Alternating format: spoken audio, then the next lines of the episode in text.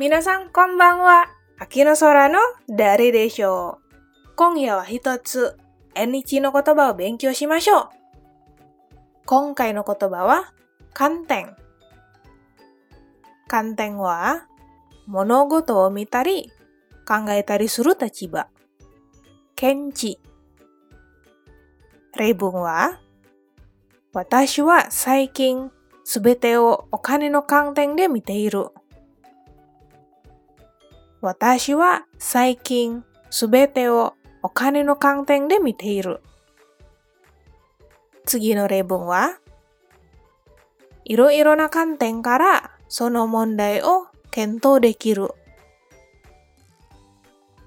いろいろな観点からその問題を検討できる。今夜はここまでとします。Untuk teman-teman yang ingin belajar lebih banyak bersama Akinosora, silahkan kunjungi media sosial Akinosora yang ada di description box. Mate mas!